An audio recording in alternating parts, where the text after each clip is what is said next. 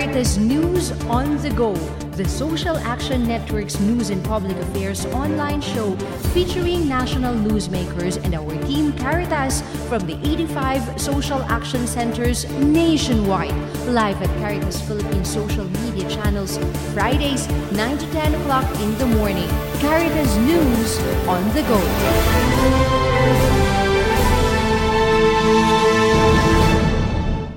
Good day, everyone.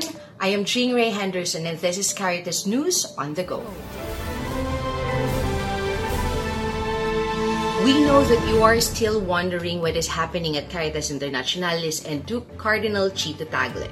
Well, the management of CI is on top of everything, and Cardinal Tagle is still very much part of the organization. And the whole confederation is supportive of the forward steps that needs to be done in order to prepare for the May 2023 General Assembly and the management reforms that also needs to be done at CI level. For our part at Caritas Philippines, we have no doubt that such reorganization processes will help improve the global service that we do to the most vulnerable communities.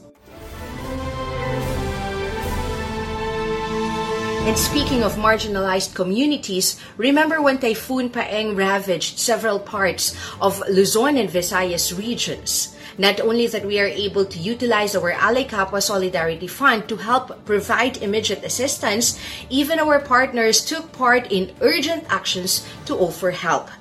One of our humanitarian partners this time is the Embassy of Israel in the Philippines. Just this week, our humanitarian team, together with Israeli ambassador to the Philippines, Ilan Floss, visited Buwak Marinduque and our family shelter partners. Mr. Leon Pangilinan, our communications officer at Caritas Philippines, reports.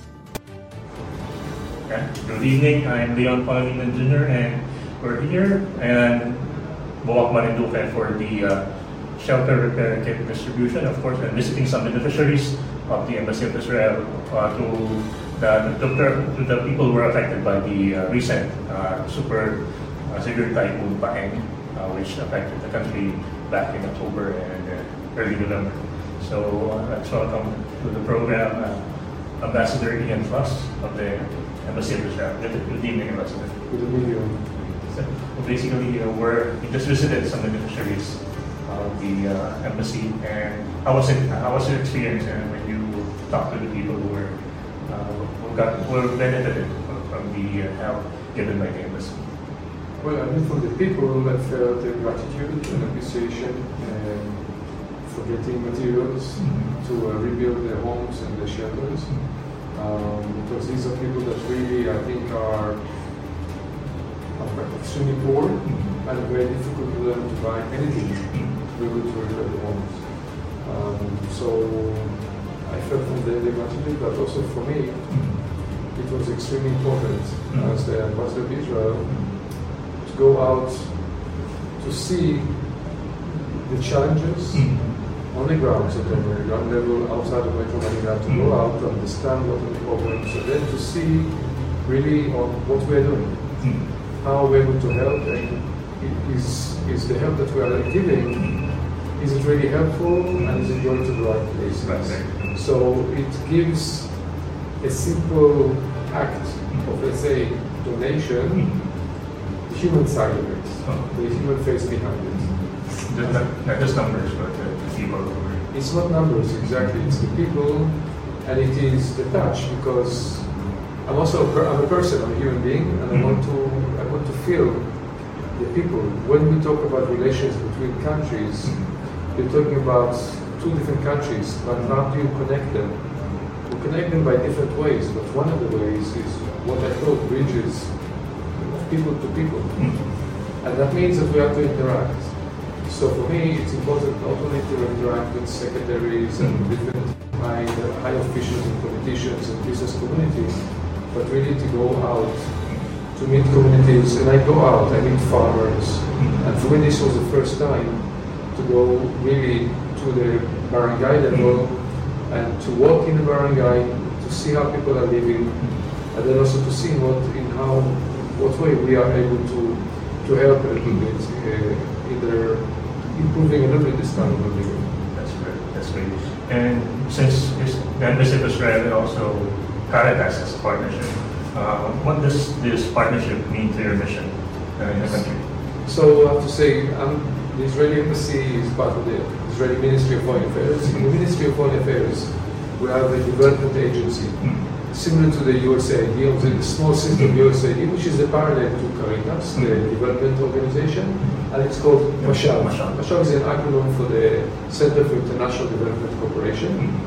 And we do a lot of uh, development cooperation in many countries.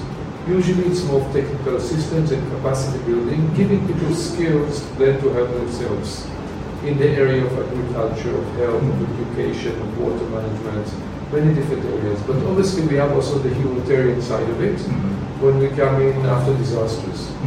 And uh, now after Typhoon uh, Paeng, uh, end of October, beginning of November, as you said, and we realized the scale of the typhoon, and uh, I decided that as ambassador, it is important for me that I do something mm-hmm. for the community. Mm-hmm. And then I was looking for a reliable and a good partner. Mm-hmm. And we have already started discussions in some partnership, but not a lot, with Caritas. So this is actually the first meaningful uh, partnership that we're doing with Caritas.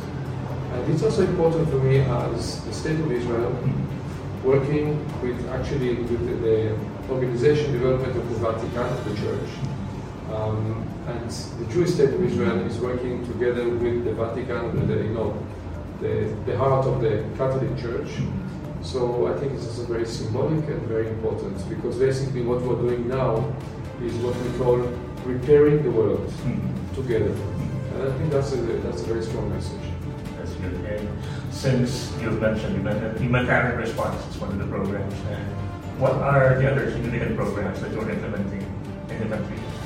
So, so we're doing, as I said, we're doing different programs in, for example, in agriculture. Two weeks ago, I was in uh, Tarlac one day, and the, the, the two days before I was in Nova Ecija, where we contributed smart uh, irrigation uh, systems. Uh, for one place, it was for about 10 farmers, leading farmers. Uh, but smart irrigation systems, open field, they can produce much better vegetables, fertigation, remote control. So we have the food control, and in Tarlac, it was in the agriculture university of Tarlac, we contributed a greenhouse with the irrigation system inside. Amazing vegetables. I went to um, inaugurate it. We picked some um, cucumbers. Amazing taste, very sweet, very something very unique here. So um, this is one program. We are also um, doing programs in um, uh, relief, but vis-a-vis water. So we distributed after the Typhoon Odette last December water purification systems in uh, in Shergao, in uh, Dinagat, in uh, Bohol, so different places. Uh, these were like manual systems, Mhm. so especially after disaster, there's no usually no electricity and no water supply. So these are small systems, community level, uh, that you can use on the spot. Um, these are these are some of the things we do. We, are, we also do water management. You know, Israel is number one in uh, water management uh, in the world. Basically, every in Israel, every drop of water counts and is recycled. So we did a training program for local uh, local government and municipalities in Mindanao last year on water management, and uh, this year we just had uh, a couple of weeks ago a seminar which was talking both on policies in water management, which because it has to start from policy and legislation, and then we also introduced uh, all kinds of different technologies in the different in different parts of the water system uh, as we look at it. Um, and finally, I would say my main, actually my main goal is innovation. Israel is known as a startup nation. Uh, it is a source of global innovation technologies. Just to remind you, Waze, Viber, sort of all kinds of chips in the iPhone, uh, things in the iPhone, sort of a lot of technologies that are used and implemented also in the Philippines. And uh, what we're trying to do is to present the Israeli ecosystem of innovation. I'll tell you one figure. Israel is a country of nine and a half million people. Very small, very remote, very far from the Philippines. But in a small country, we have more than 9,000 startups. Philippines, a country of 112 million people, and you have just over 1,000 startups. Now, startups can, can and should be local, and then they can grow and become also global. But you need an ecosystem, a culture, and all kinds of aspects that help innovators really become, develop innovations and technologies. And so we, we, what I'm trying to do is share our the reasons why Israel is in this innovation uh, days. Um, we invite uh, delegations, both government and private sector to Israel. So it's not only, it is also about connecting private sector to private sector to bring more technologies which can contribute to the development process in the Philippines, but it is also working with governments, incubators and others in order to uh, create such an ecosystem. And just maybe one final word, uh, last week uh, we had here somebody from Israel, we, uh, and we uh, actually inaugurated a, um, an exhibition of Israeli technologies and innovations implemented in the Philippines, and this was inaugurated in the Senate. And we had a discussion in Senate uh, led by Senator Pia Cayetano, and then other senators came, and we, we discussed about innovation, the role of uh, legislat- legislators, and what are some of the challenges or bottlenecks here in the innovation in the Philippines, collaboration. So it was a very interesting um, initiative. Then we had a lot of other meetings, different secretaries and departments, private sector. But really, I'm pushing for what I call my vision is to create bridges of innovation and technology between our two, our two countries. That's good, and is great, uh, Ambassador. So we're, won't take much of your time since you have a busy, schedule today in the province. And uh, thank you for your time, Ambassador. And hopefully, uh, Caritas and the Embassy of Israel will have more programs to be part of partnership with. And hopefully, uh, see you see you more. So i- if I may, I just wanted to say one last uh, thing. So the, Israel and the Jewish people and the Philippines have a long history of good relations, which started even before the establishment of the State of Israel, when the Jews were trying to escape the Nazis from Europe in 1938. That's right. And President Kezon uh, opened the country Yeah. for Jewish refugees, 1,300 Jews. Now, most countries on those times closed the borders and did not allow the Jewish refugees to escape, and this is one of the reasons why 6 million Jews were exterminated and murdered by the Nazis. So this is a very important gesture which we will not forget. And then in 1947 in the UN, again the Philippines, uh, when it came to a vote in the United Nations on the question of establishing the Jewish state of Israel, the Philippines was the only country in Asia which supported the establishment of the state of Israel, which is of course so important. So this is the history which is very important and makes us very feel very close to the Philippines. Since then, of course, until today, the relations are very good, very close. Um, we talked about innovation, humanitarian assistance. By the way, after Typhoon Odette, yeah, after Typhoon um, um, Yolanda 2013, Israel was the first country to open a field hospital in, uh, in the capital of Cebu. So we are very close in times of emergency, like and, and uh, humanitarian assistance. But if it is tourism, Israel has the Holy Land, and it's in the list of most Filipinos, which I need.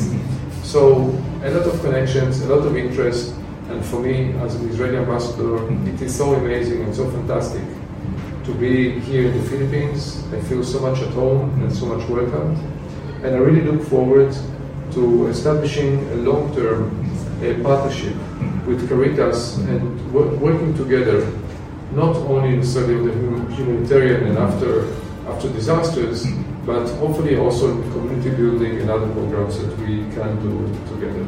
So again, thank you very much for having me. Maraming salamat, Ambassador. And again, that's Ambassador Ian Plus of the Embassy of Israel in Manila. Uh, this is the engineer reporting for Caritas Israel.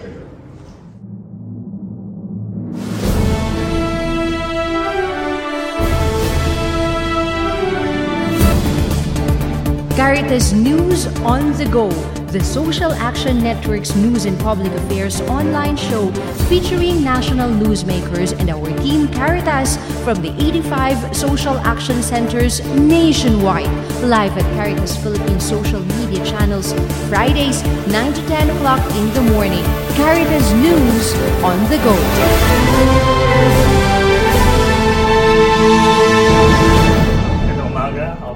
Leon Pangilinan Jr. Ah, nandito po tayo ngayon pa sa Buwak, Marinduque.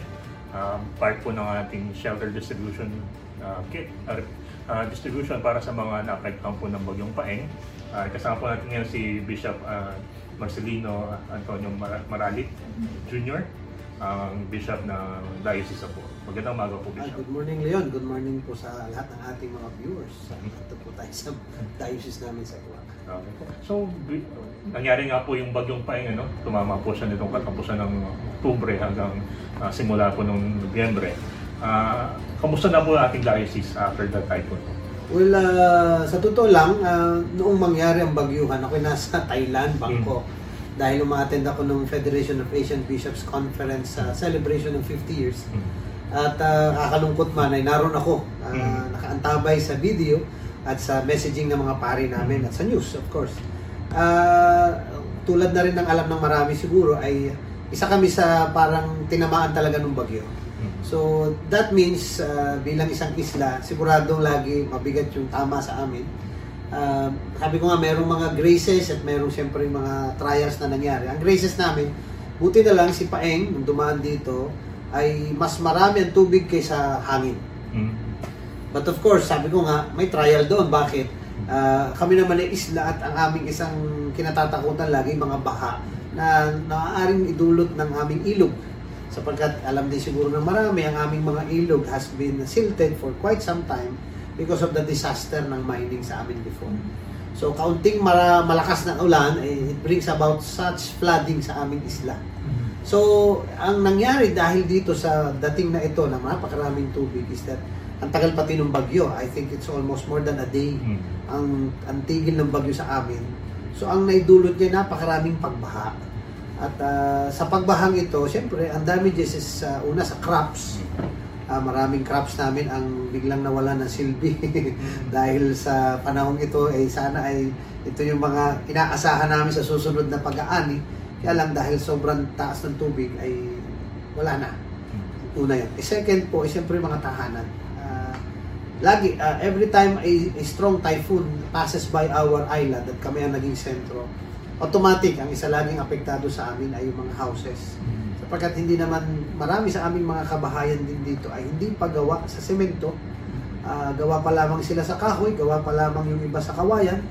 Kaya anumang bagyo na medyo may kalakasan ay marami libo lagi ang tahanan na naapektuhan sa amin. So isa ito sa basic na naapektuhan sa amin of course ang third although hindi siya ganun kahaba naman ang epekto sa amin is na medyo na-isolate kami dahil isla eh.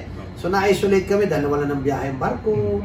And then of course yung roads namin, nagkaroon kami ng mga landslides because ang buwa ang Marinduque.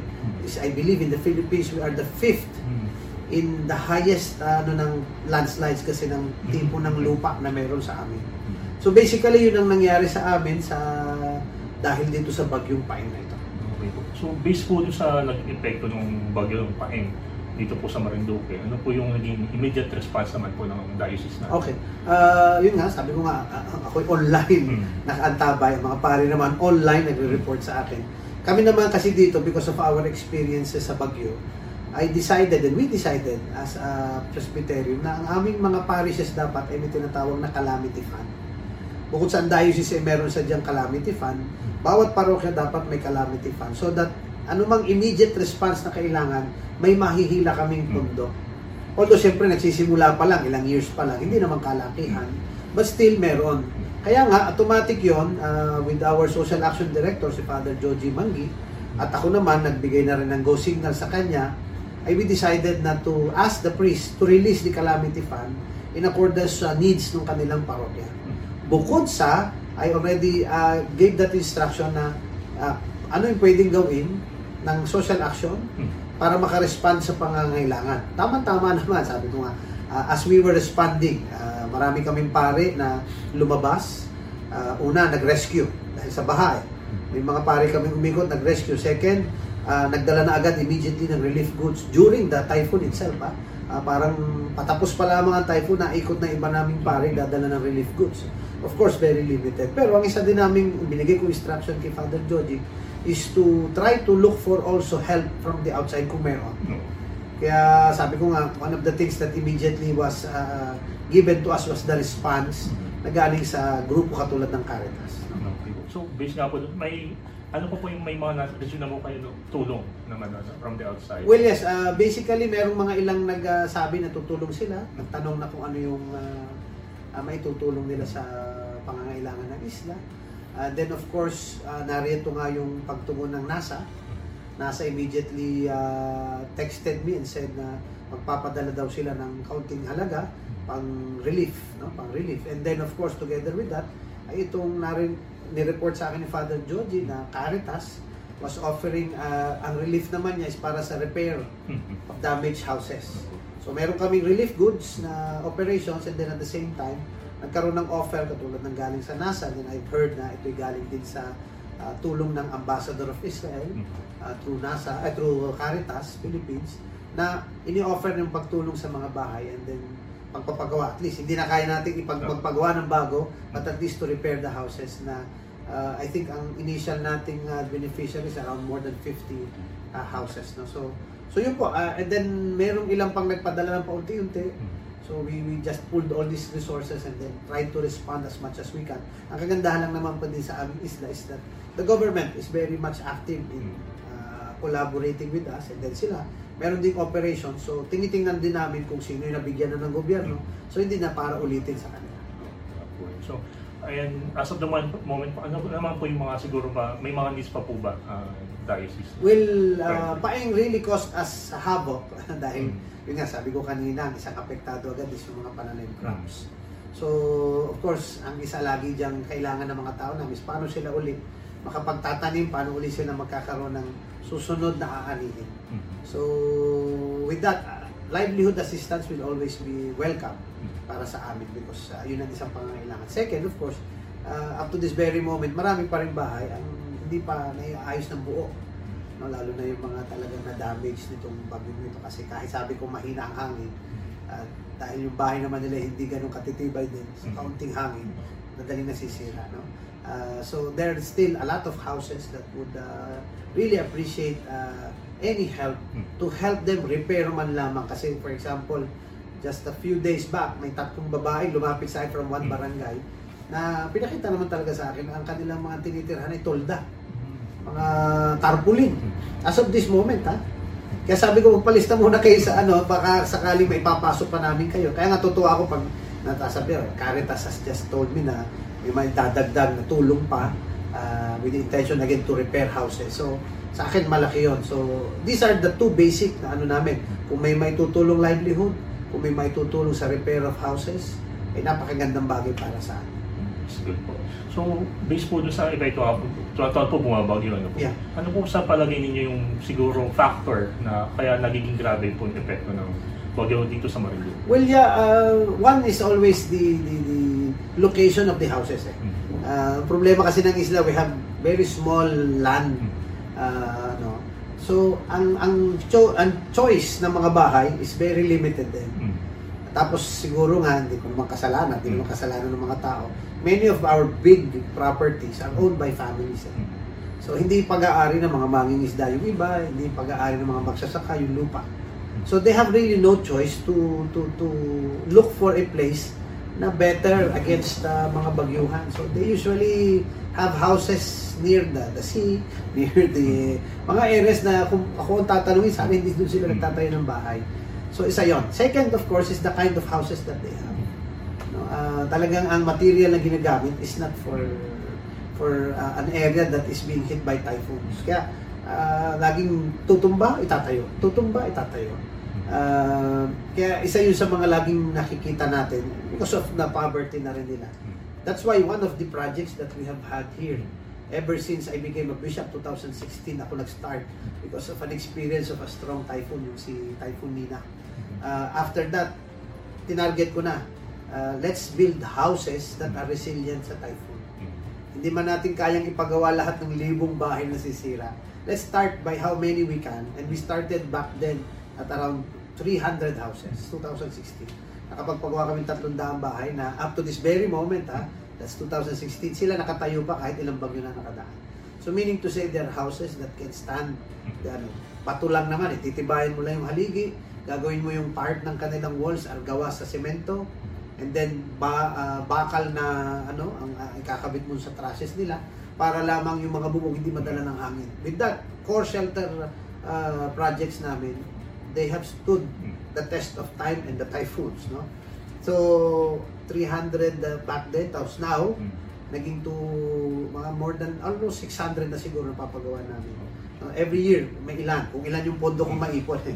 So, we, we try our best, no? Pero yun ang nakita ko eh, with, with the proper ano ng bahay, kung may lilipat ng kaunti sa tamang lugar, these houses will stand the typhoons, no? And uh, narito pa rin kami planning for other types of houses na sana mapagawa namin that would really stand the, the test of time and the, the, the test of uh, nature. Ah, That's good po. And so, ah, siguro po, ano po yating mensahe na lang po sa ating mga donors na tumulong na rin po sa atin? Una po ay with uh, with our uh, heartfelt gratitude. Maraming maraming salamat po. Thank you very much po for all the help you have sent us and sent our way. We are a small island that sometimes hindi napapansin ng marami. And in fact, when there are typhoons, they talk about so many places and sometimes I I I cringe at the thought na bakit hindi na papag-usapan ng Marinduque. So when there are people who respond, we are very, very thankful for that. No? And when there are people who send their help to us, uh, it is a very big help for us. No matter how small the help, it is always valuable para sa amin, which is a small island. So to all of you, our gratitude and of course our prayers, our uh, uh, my, my blessings to all of you and your family. So hopefully God will bless you more so that you will continue to become blessings to others. So again, thank you po for responding to cer- certain situations like ours. Thank you po, Bishop. And lastly, siguro to close na lang, ano po ating ah, mensahe para naman sa ating community dito sa Diocese of Well, again to our community, again there is always hope no matter what uh, strikes us. There is always hope. There are people who are generous enough to listen to our plea, to our cry. Uh, of course, ako naman sa mga tao, I always ask them not only to have hope, but always to have the courage to make decisions also to change their lives. And uh, people are helping us, so sana makarespond din tayo para mabago din natin ang ating sariling sitwasyon. At tulad ng sinabi ko kanina, yung mga bahay natin sana mailipat natin ano, sa tamang lugar. Uh, even the church in its own properties, we're already offering it. Uh, pinaayos ko lamang ang planning stage nito. I'm offering uh, properties of the church so that people can live there. No? Uh, yun lang, siguro nga I need funds para mapagtayuan ng bahay doon para hindi ma problem. But still, I'm offering it. And we're talking to other people to provide uh, their area or their land para sa mga tao. And uh, I would like to, of course, tell people na uh, also have the courage to change your own situation. And we will be there to help you. And always believe in what God has uh, in store for us. Na there are always graces no matter what. And all is grace sa buhay nito. Thank you po, Bishop. So, maraming po salamat sa oras niyo ngayong umaga. And thank you very much. And thank you din for inviting me. Okay. Maraming salamat po, Bishop Marali ng Buwak Marinduque. Ah, ako po si Leon Pangil Engineer, nag-uulat para sa Caritas News on the Go.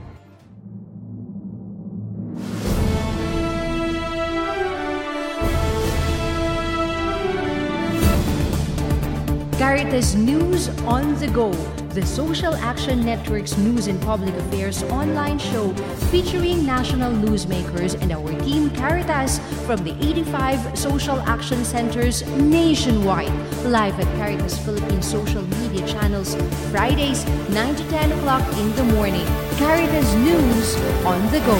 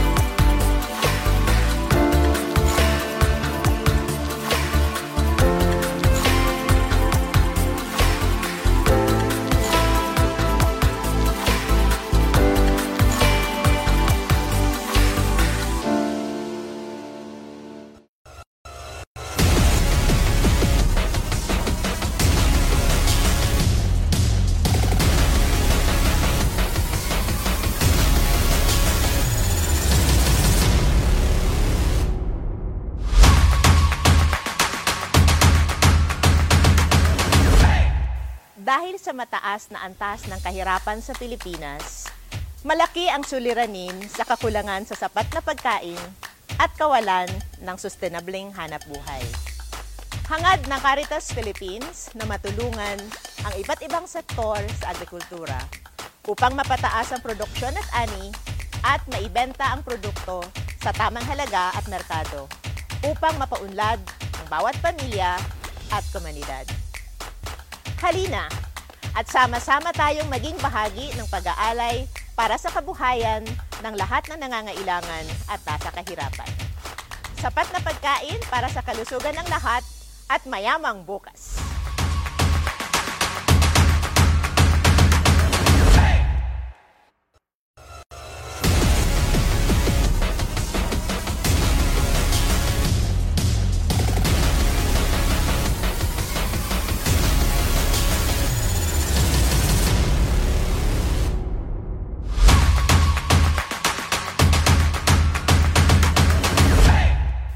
Pilipinas ay isa sa mga bansang nakakaranas ng iba't ibang kalamidad.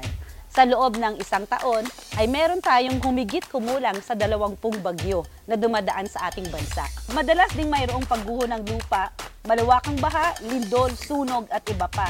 Sa kasalukuyan ay mas pinalala pa ito dahil sa pandemya. Isa sa mga gawain ng Caritas Philippines ay ang pangunahan ang pagtugon ng mga pangangailangan ng naapektuhang kalamidad ng iba't ibang humanitarian crisis. Ang Caritas ay nagbibigay ayuda sa pamamagitan ng emergency relief assistance. Bukod sa emergency relief, nagbibigay rin tayo ng ayuda para sa early recovery ng mga komunidad na naapektuhan tulad ng pagbibigay ng pabahay at kabuhayan, kasama din dito ang iba't ibang capacity building and community organizing upang maihanda ang mga diocese at komunidad. Tayong lahat ay magkaisa, mag-alay kapwa para sa alay sa katugunan sa kalamidad.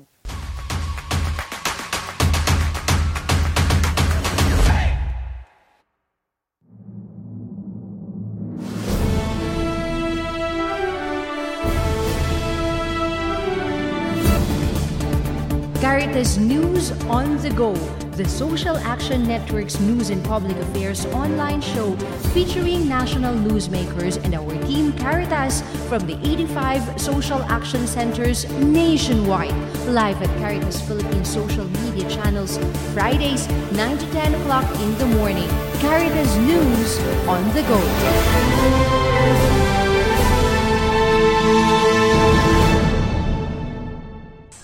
Good morning, nandito po tayo ngayon sa Buwak Marinduque para sa shelter, shelter dis- distribution uh, na para sa mga naapektuhan ng bagyong Paeng itong nakaraang buwan. Uh, kasama po natin ngayon si Father Joji Mangi, ang Di- Diocesan Social Action Director ng Social Action of ng Buwak Marinduque. Uh, magandang umaga, Father. Magandang umaga. Magandang umaga po sa inyo lahat. Father, so, um, musta naman po ang ating community after po nung nakaraang bagyo, na bagyong paeng? So, no po nakaraang bagyong paeng, hindi din talaga namin inaasahan na ganon magiging kalakas yung bagyo sapagkat sa mga forecast, napakataas ng dadaanan ng, ng bagyo.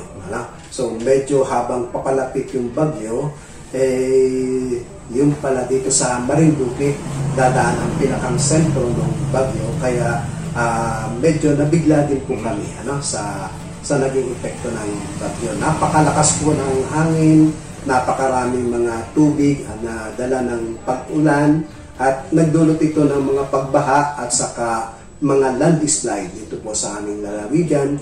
Maraming mga puno, pananim ang nasira at marami rin mga kabahayan ang nasira sa panahon ng So, bagyo. based po doon, so marami nga po naapektuhan. Ano, ano po yung naging tugon ng ating social action?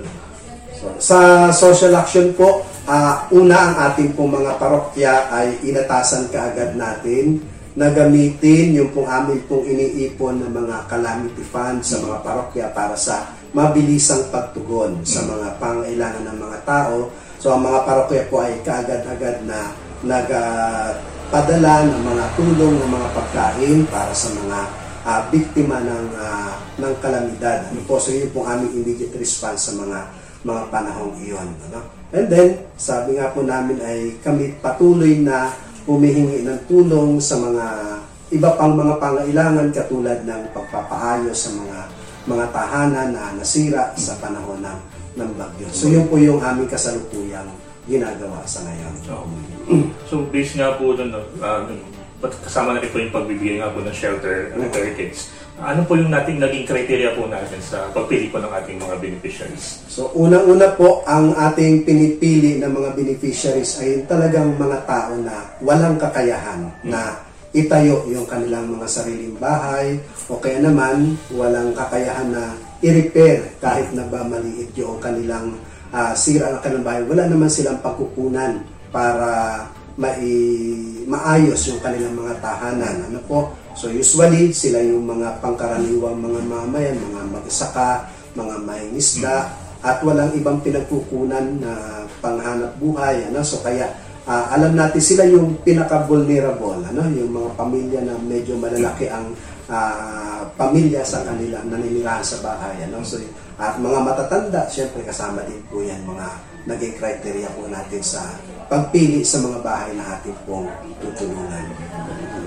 And ano po yung ating uh, mensahe po siguro sa ating mga naging donor, uh, sa mga naging partner po natin sa emergency response? So unang-una po, lubos po kami nagpapasalamat sa ibinigay pong tulong ng ating mga mga donors. Ano po? So ito po yung malaking ah, malaking kaginhawahan dun po sa mga naging biktima po ng ng kalamidad dito po sa aming lalawigan ng Marinduque, Diocese ng ng Buwak. Sapagkat ah, ang mga tao po namin dito ay talagang hindi naman makamayayaman, ano? walang ibang pinagkukunan. Kaya man pong tulong na dumarating sa amin ay amin pong sinasamantala sapagkat alam namin na ito ay malaking kaginhawahan sa mga mahihirap namin mga mamamayan. No? Kaya yung po abot-abot po ang aming pasalamat sa inyo po na pagbibigyan ng tulong sa amin at umasa po kayo na sa yung inyong mga pinadalang tulong ay makakarating doon sa mga talagang mga tao na nangangailangan at kalakip din po nito ang aming mga panalangin po sa inyo na nawa ay patuloy kayong bigyan ng Diyos ng kalakasan ng katawan, kalusugan, at ah, iba pang mga bagay upang may pagpatuloy po ninyo ang inyong pagtulong sa mga nangangailangan po nating mga mamamayan. Salamat, Franz.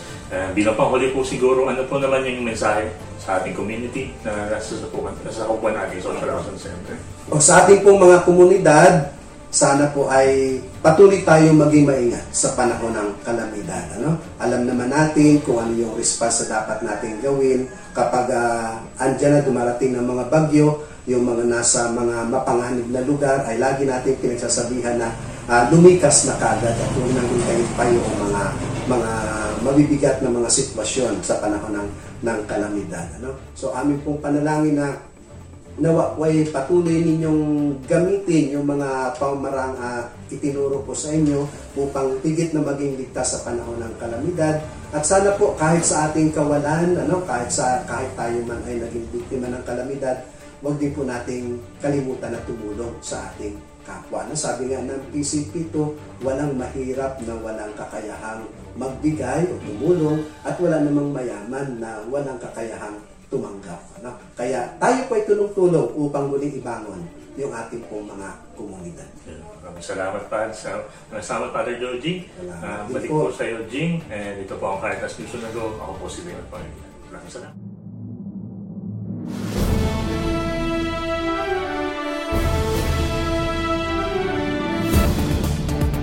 Caritas News on the Go, the Social Action Network's news and public affairs online show featuring national newsmakers and our team Caritas from the 85 social action centers nationwide. Live at Caritas Philippines social media channels, Fridays 9 to 10 o'clock in the morning. Caritas News on the Go.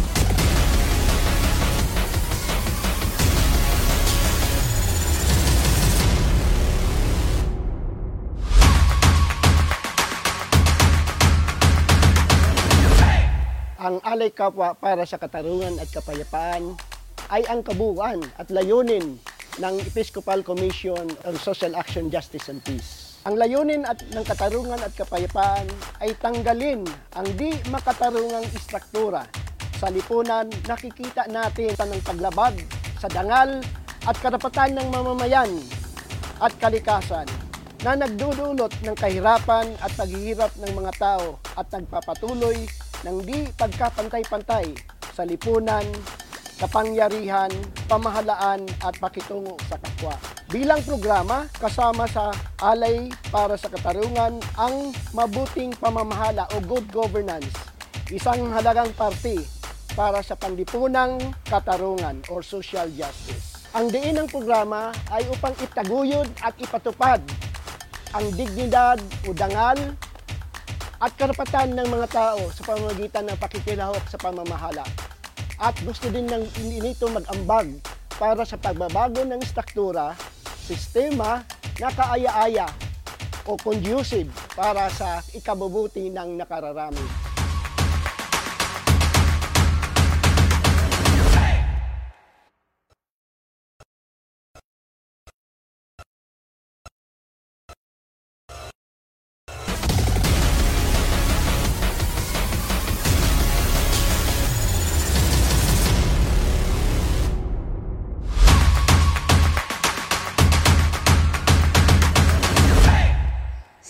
2016, mahigit limang daang social action workers na ang nabigyan ng Caritas Philippines Academy ng iba't ibang capacity development program.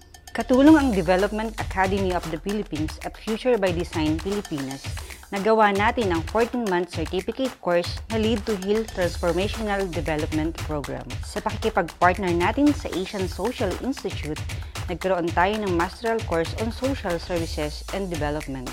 Mahigit labing limang modular courses din ang naisagawa natin kahit sa gitna ng COVID-19 pandemic. At Caritas Philippines Academy, we develop church leaders and professionals with a heart.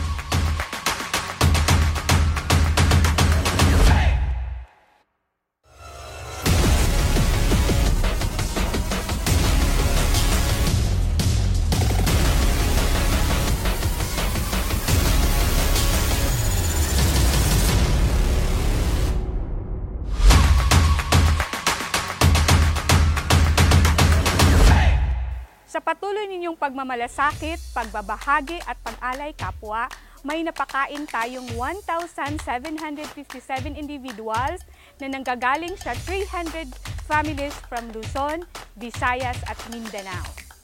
Ang pamilya program ay hindi lang po natin bubusugin ang tiyan ng ating mga tinutulungan, mga pamilya, kung hindi, bubusugin din natin ang kanilang isip at puso. Dahil sa Pamilya Feeding Program, ang mga kapamilya na tinutulungan natin ay lumalalim ang kanilang pananampalataya pakipag-ugnayan sa kapwa at pagmamalasakit sa lipunan. Nang dahil sa inyo, ang mga kapwa natin ay nabusog, nabigyan ng pag-asa at may maliwanag na bukas. Through pamilya programs, stomachs are fed, hearts are full, souls are nourished. Taos-puso kaming nagpapasalamat sa lahat, lahat ng mga kapamilya natin na nagmalasakit, nagbahagi at nag-alay kapwa.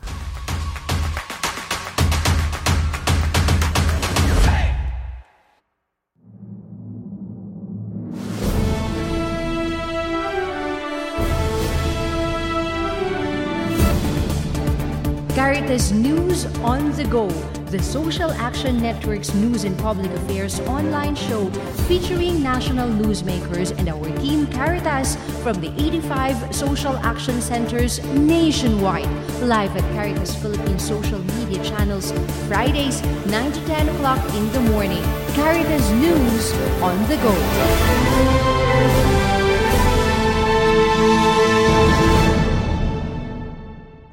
Also this week, Caritas Philippines signed off a memorandum of understanding with the Department of Agriculture to widely implement the Kadiwa program nationwide, which basically provides our farmers and fisher folks the venue to sell their products sans the middle traders, ensuring the consumers with better access to more affordable basic commodities. Next year, the Department of Agriculture, through the Office of ASEC Christine Evangelista, will have a regular segment here at Caritas News on the Go. On another news, we would like to welcome first the newest addition to Caritas Philippines family, Ms. Bernadette Biagtan, our coordinator for the Educational Assistance Program. Ever since her onboarding, she's visited several dioceses implementing our Educational Assistance Program, and she's here to share with us some stories of our scholars. Magandang araw po sa inyong lahat. Ako si Bernadette Piagtan, ang Program Coordinator ng Educational Assistance Program o AYAP ng Caritas Philippines. Nais kong ibahagi yung maikling kwento tungkol sa isang AYAP scholar natin, particularly doon sa UP Maguindanao. Noong nakaraang November, pumunta kami sa Archdiocese of Cotabato para mag-monitor kung ano na ba yung progress ng programa. At doon nagkaroon kami ng chance para makita at makilala personally yung mga AYAP scholars natin. Noong una, nakita namin yung mga AYAP scholars na taga Cotabato City at Sultan Kudarat at pangalawa naman ay yung mga nasa UP Maguindanao. Isa na doon si Chris. Si Chris ay 13 years old at grade 8 student, panganay sa dalawang magkakapatid. Siya rin ay aktibo na maglingkod sa kanilang chapel bilang choir at altar server. Habang nakikipagkamustahan kami sa kanila, nasabi ng mga kapwa scholar ni Chris na may alaga daw siyang native na baboy at agad namin itong pinuntahan. Kung makikita niyo po, medyo malaki na yung baboy dahil sa katunayan, mahigit isang taon na po niya yung inaalagaan. At nabili niya ito gamit ang kanyang naipon mula sa monthly allowances niyang 1,000 per month bilang AYAP scholar. Kung iisipin ang bata pa ni Chris para magkaroon ng ganyang pag-iisip, sa panahon ngayon, sino bang bata ang mag-iisip na mag-impok para makabili ng pangkabuhayan? Kasi base sa interview na ginawa namin kay Chris, Nasabi niya na aalagaan niya yung baboy at gagawin niya itong inahin para dumami at ibenta. Bukod pa rito, parte rin si Chris ng SHEG o yung Self-Help Group, isang programa na ang layunin ay mag-impok para sa kinabukasan. Saad niya ni Chris, gagamitin niya yung pera sa SHEG para makatulong sa pagpapaaral niya sa kolehiyo dahil pangarap niyang maging sundalo. Alam ko na hindi lang si Chris ang AF scholar na nakakahanga ang storya. Kaya kung matutulungan sila, alam kong malayo ang kanilang mararating. Mula sa Team Caritas Philippines, ako si Bernadette Biagtan ng Alay para sa Kabataan Program, nag-uulat para sa Caritas News on the Go. For everyone watching, please know that this is our last episode just for this year, as we will also be taking a holiday break from December 15th. We will be seeing each other again January 13th, 2023. It's been a pleasure bringing you stories from our communities and sharing with you the insights of our church leaders on issues that matter. Continue supporting our 7 Ale Capo Legacy Stewardship programs at Caritas Philippines. Like, follow, and share also our social media channels. Channels. Again, thank you very much for watching. I am Jing Ray Henderson and this is Caritas News on the go. Merry Christmas and a blessed New Year to one and all. Mula sa Simbahan Katoliko at Caritas Philippines. Mula sa 85 Diocesan Social Action Centers sa buong bansa at mula sa libu-libong mga komunidad at mga pamilyang Pilipino. Ang aming taos-pusong pasasalamat sa inyong pag-aalay kapwa.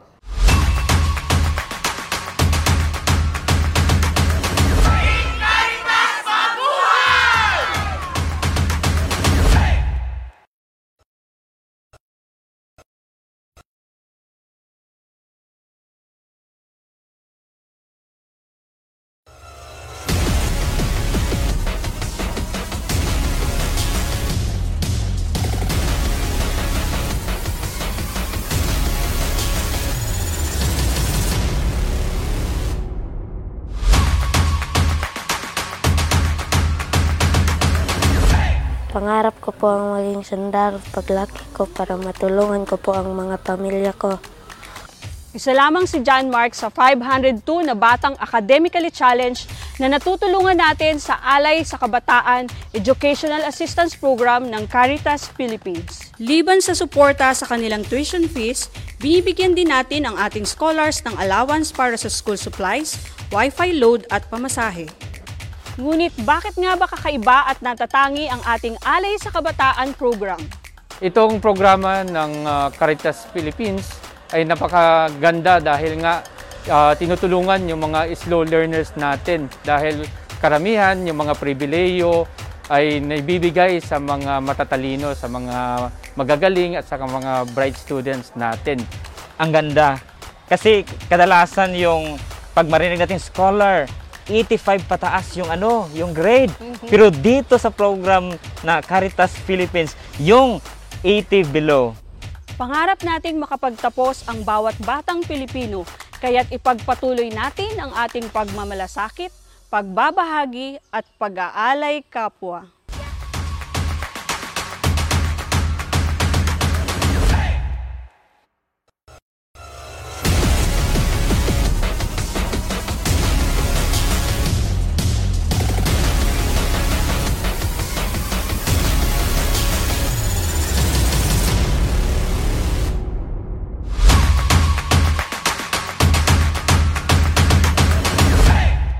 Bagyo, lindol, volcanic eruption, pagbaha, at iba pang mga delubyo at kalamidad. Ilan lamang ito sa mga hirap na kinakaharap natin dala ng climate emergency at planetary crisis. O marahil, dala ng ating kapabayaan.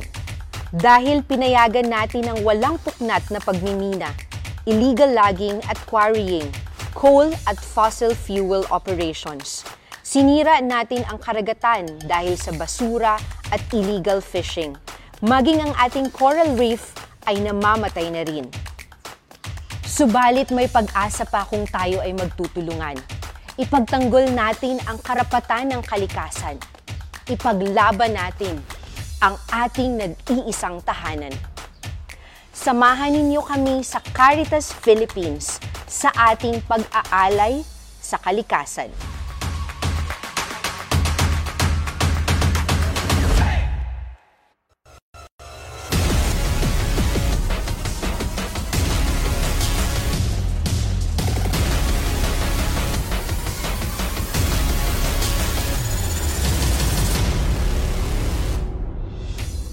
National Secretariat ng 85 Social Action Centers, inatasan ang Caritas Philippines na pamahalaan ang pondo para sa iba't ibang mga programa nito.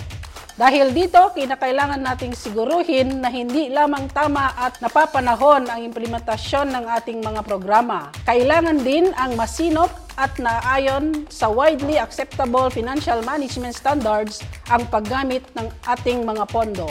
Dahil gusto namin kapag nagbigay kayo ng pondo sa Caritas Philippines, panatag ang loob ninyong napupunta sa tama at nagagamit sa wasto ang bawat sentimong inyong inaalay sa ating kapwa.